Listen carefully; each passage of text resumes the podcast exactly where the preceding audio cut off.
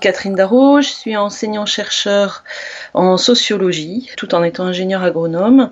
Je dépends de l'Institut Agro pour euh, mes enseignements. Mon poste dépend du ministère de l'Agriculture, mais mes travaux de recherche sont rattachés à une UMR CNRS, qui est l'UMR euh, ESO, Espace et Société.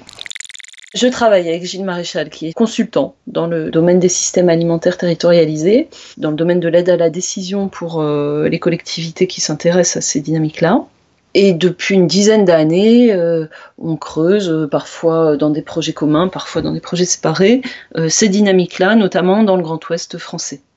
On était occupé cette année dans deux projets de recherche différents par des travaux de prospective qui portaient sur des hypothèses de crise majeure qui impacteraient le système alimentaire global, hein, les chaînes alimentaires en général, pour voir comment se jouerait un scénario de crise alimentaire majeure et quels seraient à la fois les effets sur le terrain et les bonnes décisions à prendre. L'annonce du confinement nous est apparue comme une situation de crise majeure qui allait s'exprimer dans le domaine alimentaire. Et on s'est dit qu'il fallait donc qu'on bascule dans un autre mode de recherche.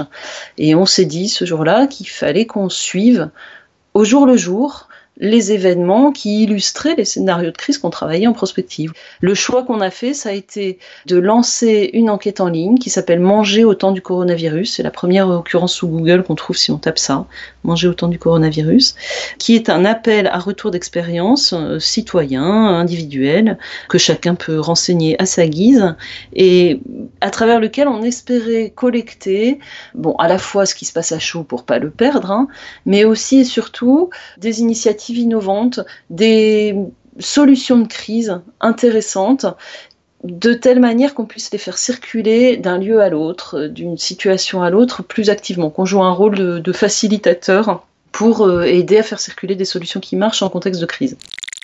Ce qu'on observe à travers les remontées qu'on reçoit nous dans, notre questionnaire là, c'est que le confinement, euh, pour des raisons sociologiques qu'on est en train d'essayer de comprendre, a un effet majeur sur les, comportements alimentaires. Le confinement nous confronte à, deux processus. D'abord un, raccourcissement des distances parcourues pour s'approvisionner en tant que consommateur, et aussi euh, un fonctionnement un petit peu renouvelé des chaînes agro-industrielles. Alors le confinement n'a pas d'impact sur les autorisations de circulation de produits à l'intérieur du pays. Ce qui fait que ce qui aurait pu donner lieu à des scénarios catastrophes sur le fait que les grandes villes sont très isolées des territoires de production et euh, pas en mesure de se nourrir à partir de leurs ressources locales, ça on le sait bien. Il faut aller chercher très loin pour aller provisionner les grandes villes euh, parce que les productions viennent d'ailleurs. Ce scénario-là de catastrophe alimentaire n'a pas lieu parce que les produits circulent. Pendant la première phase, ça a été très spectaculaire euh, et très médiatisé. Il y a eu une ruée sur les, grandes surfaces pour faire des stocks. Cette phase a été très courte. Elle a montré la capacité euh, très rapide et très efficace de la logistique des filières longues alimentaires à être euh, capable de réagir en situation de crise. Par contre, du côté des consommateurs, on observe une réorientation très importante vers des produits plus frais et plus locaux. Donc on a une espèce de partition de la population entre euh, ce repli sur la grande surface et un autre repli sur l'alimentation locale, les circuits courts, euh, le producteur local. Peut-être parce qu'il y a des raccourcis dans la tête entre euh, production locale, produits frais égale santé. Peut-être aussi parce que la grande surface est un lieu où il y a plus de monde, où le sentiment de, sécurité par rapport aux gestes barrières est moins, bon que si on fait euh, un retrait de panier fermier en plein air. Et dans cette deuxième catégorie de population, euh, on assiste à des évolutions de comportement du fait que les gens sont à la maison, où il semble qu'il y ait beaucoup plus de faire soi-même, cueillir même des salades, euh, des plantes sauvages, on a plein de témoignages comme ça, cuisiner, donc faire son pain, avec euh, des contreparties sur euh, certaines boulangeries qui sont en difficulté par rapport à, ces demandes-là. Alors ce qui nous frappe un petit peu en parallèle, ce qui est très frappant, c'est euh, une série de phases dans l'organisation de la réponse des systèmes alimentaires, en particulier des systèmes alimentaires locaux. Dans un premier temps, il y a eu une phase de désorganisation et de très grande inquiétude, notamment à partir du 24 mars, quand le Premier ministre a annoncé que les marchés de plein vent, le marché de la place de l'Église, seraient fermés. qu'est-ce qu'on va faire? Donc cette première phase de panique et de désorganisation a donné suite à une très forte mobilisation des maires qui avaient le levier pour réautoriser certains marchés sous réserve de, l'accord du préfet, ce qui donne déjà l'occasion d'un débouché. Mais ces marchés, compte tenu des gestes barrières, ils fonctionnent à petite vitesse, ils sont pas aussi efficaces qu'avant, donc ils sont là, c'est très bien. Hein. Mais il y a quand même un effet de manque, un effet de vide qui est compensé. C'est là qu'il y a un phénomène social qui est émergent et qui sans doute aura des impacts dans la durée qui est compensé par des mouvements citoyens basés sur les AMAP, les associations euh, qui géraient déjà des paniers euh, fermiers, etc., qui accélèrent ça, euh, qui prennent contact avec de nouveaux producteurs ou avec de nouveaux consommateurs pour mieux distribuer les produits des producteurs avec lesquels ils étaient déjà en contact.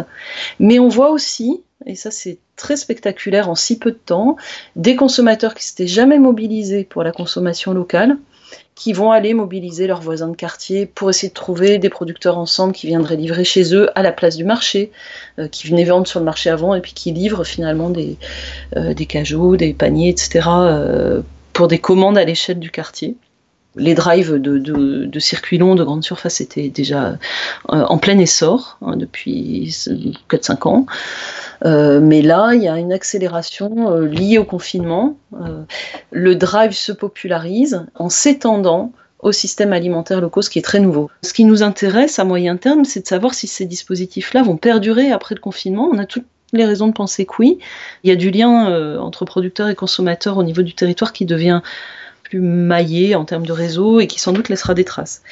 il y a un autre phénomène qui laissera sans doute des traces, qui est d'ordre public, la région euh, Nouvelle-Aquitaine a lancé une plateforme depuis le confinement de mise en lien des producteurs et des consommateurs avec un système de géolocalisation.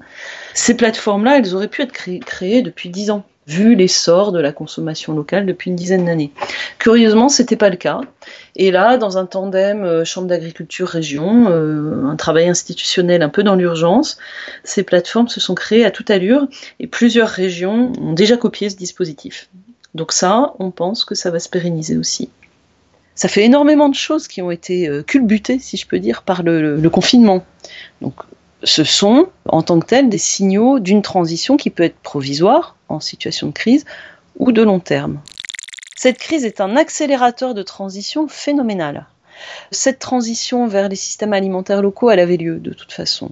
J'observe qu'il y a une demande sociale puissante vers ces modèles-là, et qu'en fait le secteur agricole, accompagné du secteur politique, euh, en l'occurrence le ministère de l'Agriculture et l'Union européenne avec la PAC, est en retard sur ce processus social. Du côté de la production locale, la conclusion, c'est la demande dépasse infiniment l'offre. Il y a quelque chose d'urgent dans les politiques agricoles à mettre en œuvre pour que la production d'un territoire donné soit orientée davantage vers la, demande de ce territoire-là. Ça veut dire d'autres formes d'agriculture, euh, plus diversifiées, puisque les humains mangent des choses diversifiées. Il faut donc une agriculture plus diversifiée et des installations beaucoup plus nombreuses de nouveaux agriculteurs dans ces modèles-là.